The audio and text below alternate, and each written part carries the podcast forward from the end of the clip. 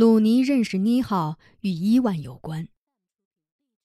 娜杰什卡的离开使伊万变成了沉默的人，只几年的光景他就谢顶了。伊芙琳张罗着要给伊万再找一个女人。有一次，他托了一个媒人，被伊万知道了，他对伊芙琳大发了一场脾气。他说：“他的生命中只有一个女人，那就是娜杰什卡；他的生命中也只有一双儿女，就是吉兰特和娜拉，谁也不能改变。”伊芙琳总是把别人气哭，但那次伊万把他气哭了。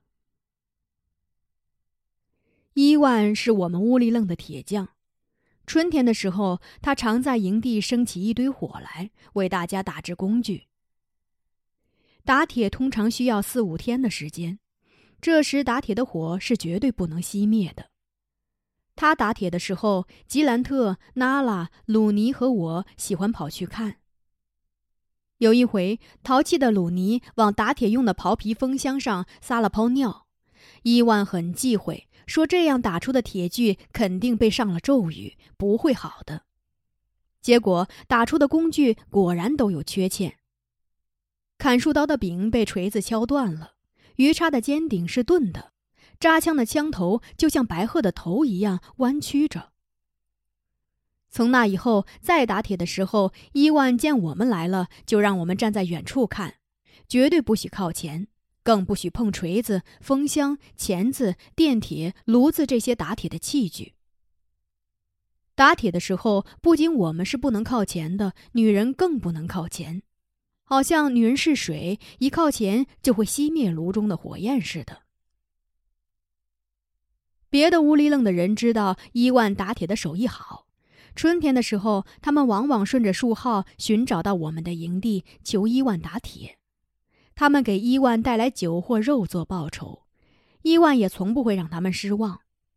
他那双能把石头攥碎的手，好像就是为打铁而生的。所以来人总是能心满意足的带着他们的工具离开我们的营地。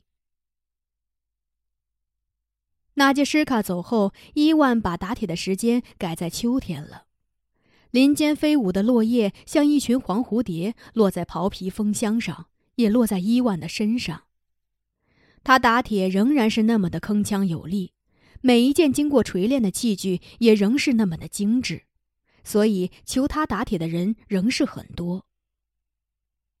就在这一年的秋天，一个叫阿莱克的猎人骑着驯鹿，带着他的女儿来到我们营地，求伊万为他打两个砍树刀。阿莱克的女儿也就是十三四岁的样子，她虽然沿袭着我们这个民族的女人生就的扁平脸，但下巴稍稍尖出一点儿，使她显得很俏皮。他的高颧骨被两绺刘海遮盖着，细长的眼睛又黑又亮的。他梳着一条辫子，辫子上插着几朵紫色的野菊花，笑起来甜甜的。他就是妮浩。伊芙琳只看了他一眼，就喜欢上了这个小姑娘，说是有朝一日一定要把她娶到我们屋里楞来，做他儿子金德的媳妇。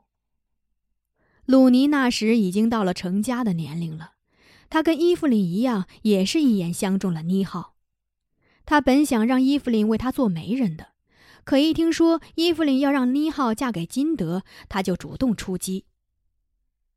在妮浩即将离开的时候，他当着全屋里愣的人向妮浩求婚。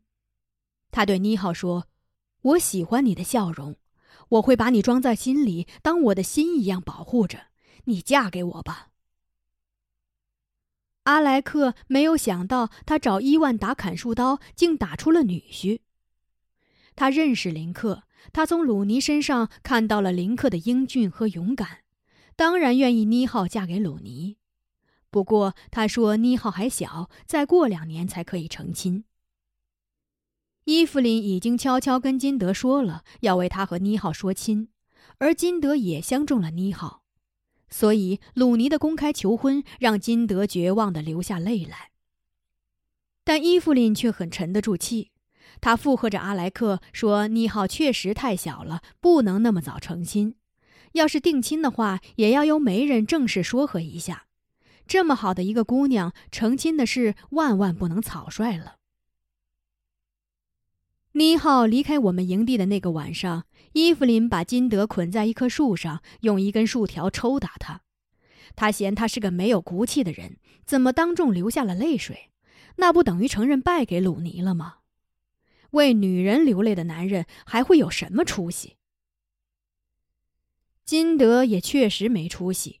伊芙琳打他一下，他就哎呦哎呦的喊一阵，这更激起他的愤怒。他越发狠命地抽打他，并且咒骂金德和他父亲昆德一样，都是女人脚下的蚂蚁，只能弯着腰活着，一身的贱骨头、软骨头，活该遭女人的践踏。他一直把那根树条抽断了，这才罢休。伊芙琳鞭打金德的声音传遍了营地，谁也没有上前阻拦。人们都知道伊芙琳的脾气，劝阻只能使他加重对金德的惩罚。伊芙琳的行为让鲁尼觉得追逐他的狼已到眼前，而他站在了悬崖边上。他做出了更为大胆的一个举动，他在伊芙琳鞭打金德后的次日离开了营地。他说要出去打猎，三天后才会回来。三天后，鲁尼真的回来了，他带来的猎物就是妮好。他的猎物是由阿莱克护送着的。他带来了送亲的队伍，一行人喜气洋洋的来到我们屋里愣。鲁尼是怎么说服了阿莱克，让他在妮浩还没有完全成人的情况下，心甘情愿把女儿嫁给他？我们并不知道。我们看到的是被打扮的花枝招展的小妮浩，她那娇羞的笑容让人感觉出她内心的喜悦。她一定是非常喜欢跟鲁尼在一起的。尼都萨满主持了鲁尼和妮浩的婚礼。他看了一眼坐在篝火旁却仍然打着冷战的达马拉，意味深长地对鲁尼说：“从今天起，妮浩就是你的女人了。男人的爱就像火焰，你要让你爱的姑娘永远不会感受到寒冷，让她快乐地生活在你温暖的怀抱中。”他又把头转向妮浩，对他说。从今天起，鲁尼就是你的男人了。你要好好爱他，你的爱会让他永远强壮。神会赐给你们这世上最好的儿女的。尼都萨满的话让几个女人的表情发生了变化。妮好笑了，伊芙琳撇着嘴，玛利亚赞叹的点着头，而达玛拉她不再打寒战了。他眼睛湿湿的望着尼都萨满，脸上仿佛映照着夕阳，现出久违了的柔和的表情。太阳下山了，人们手拉着手围着篝火跳舞的时候，达玛拉突然带着已经老眼昏花的伊兰出现了。伊兰无精打采的，达玛拉却神采飞扬，这实在太出人意料了。我永远忘不了母亲那天的衣着，她上穿一件米色的鹿皮短衣，下穿尼都萨满送她的羽毛裙子，脚蹬一双高腰袍皮靴子。她把花白的刘海和鬓发掖在长发里，向后梳，高高挽在脑后，使她的脸显得格外的素净。她一出场，大家不约而同发出惊叹声，那些不熟悉她的送亲的人惊叹她的美丽。而我们则惊叹她的气质。她以前佝偻着腰，弯曲着脖子，像个罪人似的，把脑袋深深埋进怀里。可是那个瞬间的达马拉却高昂着头，腰板挺直，眼睛明亮，让我们以为看见了另外一个人。与其说她穿着羽毛裙子，不如说她的身下缀着一片秋天，那些颜色仿佛经过了风霜的洗礼，五彩斑斓的。达马拉开始跳舞了，她跳起来还是那么的轻盈。她边跳边笑着，我从未听见她这么畅快的笑过。已经老迈的伊兰趴在篝火旁，歪着脑袋，无限怜爱地看着她的主人。淘气的小维克特见伊兰那么老实，就把她当做一个皮垫子坐了上去。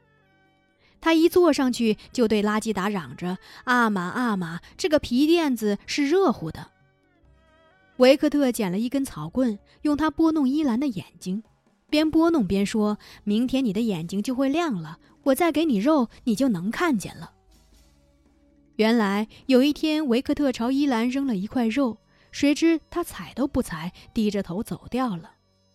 我明白他是不想吃肉了，想把身体里的热量尽快耗光。可是小维克特认为伊兰的眼睛不好使了。妮浩很喜欢达玛拉的裙子，他像只围绕着花朵的蝴蝶，在达玛拉身边转了一圈又转了一圈，羡慕地看着那条裙子。鲁尼大约觉得母亲穿着羽毛裙子在众人面前舞蹈不太庄重，他让我想办法把她叫走。可是我不忍心那么做，他看上去是那么的充满生机，我不愿意驱散那样的生机。何况除了伊芙琳和金德之外，大家都为鲁尼和妮浩的事而高兴着，高兴的时候是可以放纵情怀的。篝火渐渐淡了，跳舞的人也越来越少了，送亲的人都到伊万那里休息去了，只有达马拉还在篝火旁旋转着。开始时我还陪着他，后来实在困倦的无法自持，就回西楞住了。我走的时候，陪伴着母亲的只有昏睡的依兰、惨淡的篝火和天边的残月。我有点不放心鲁尼，怕他太鲁莽，妮浩承受不起，会弄伤他，因为他实在是太小了。我没有回自己的西楞住，而是到了鲁尼那里，想听听动静。结果还没到那里，就见妮浩跑了出来。他哭着见了我就扑到我怀里，说鲁尼是个坏东西，在他身上带着一支箭，要暗害他。我听得笑了起来。我一边安抚妮浩，一边责备鲁尼，对妮浩保证：如果鲁尼再敢用剑伤害他，我就惩罚他。妮浩这才回去了。他边走边嘟囔：“嫁男人是个受罪的事。”鲁尼有些不好意思地看着我。我对他说：“你着急把他抢来了，他是你的人不假，可他太小了，你先陪着他玩两年，再做新郎吧。”鲁尼叹了口气，冲我点了点头。所以最初的那两年，鲁尼和妮浩虽然住在一起，但他们的关系却像兄妹一样纯洁。我回到西楞柱里，想着母亲孤独的舞蹈着，就觉得周身寒冷。我牙齿打颤，拉基达在黑暗中把我拉入他温暖的怀抱，可我仍然觉得冷。不管他把我抱得多么紧，身上还是打哆嗦。我睡不着，眼前老是闪现着母亲跳舞的身影。天上出现曙光的时候，我披衣起来，走到昨夜大家欢聚着的地方。结果我看见了三种灰烬。一种是篝火的，它已寂灭；一种是猎犬的，依然一动不动了。另一种是人的。母亲仰面倒在地上，虽然睁着眼睛，但那眼睛已经凝固了。只有她身上的羽毛裙子和她斑白的头发被晨风吹得微微抖动着。这三种灰烬的同时出现，令我刻骨铭心。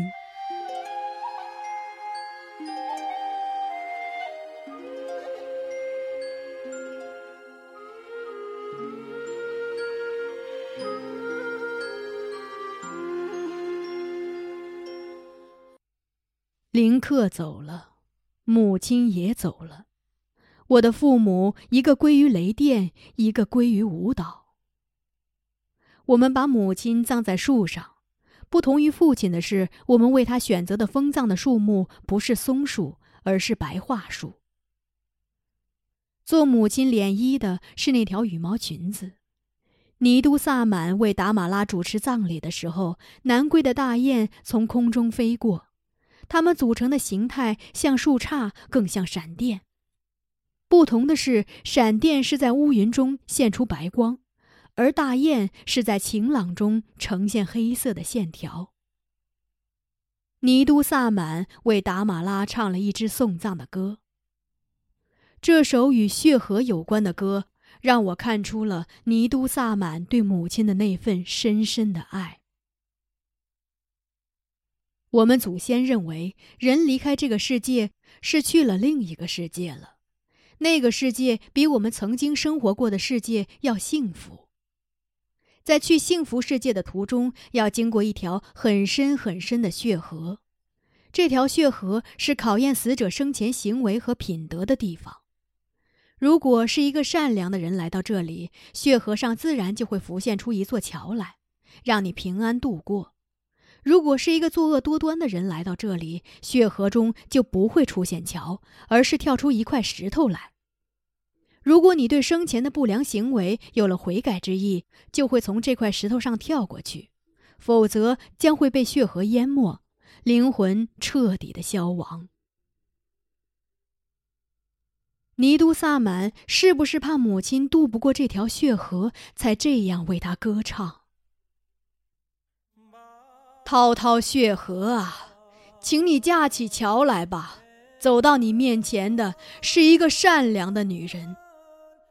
如果她脚上沾有鲜血，那么她踏着的是自己的鲜血；如果她心底存有泪水，那么她收留的也是自己的泪水。如果你们不喜欢一个女人脚上的鲜血和心底的泪水，而为她竖起一块石头的话，也请你们让她平安的跳过去。你们要怪罪就怪罪我吧，只要让他到达幸福的彼岸，哪怕将来让我融化在血河中，我也不会无言。尼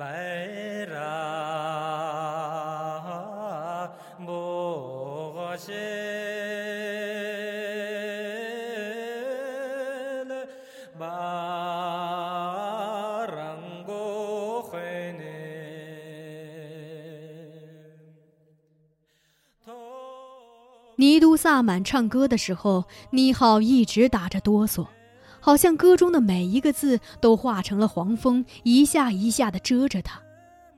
那时我们并不知道他的前世与这样的神歌是有缘的，他其实像一条鱼一样，一直生活在我们看不见的河流中。尼都萨满的神歌是撒下的诱饵，把他击中了。但那时我们以为他是被死亡吓的。鲁尼很心疼他，一直拉着他的手。妮浩在离开母亲封葬之地的时候说：“他的骨头有一天会从树上落下来，落到土里的骨头也会发芽的。”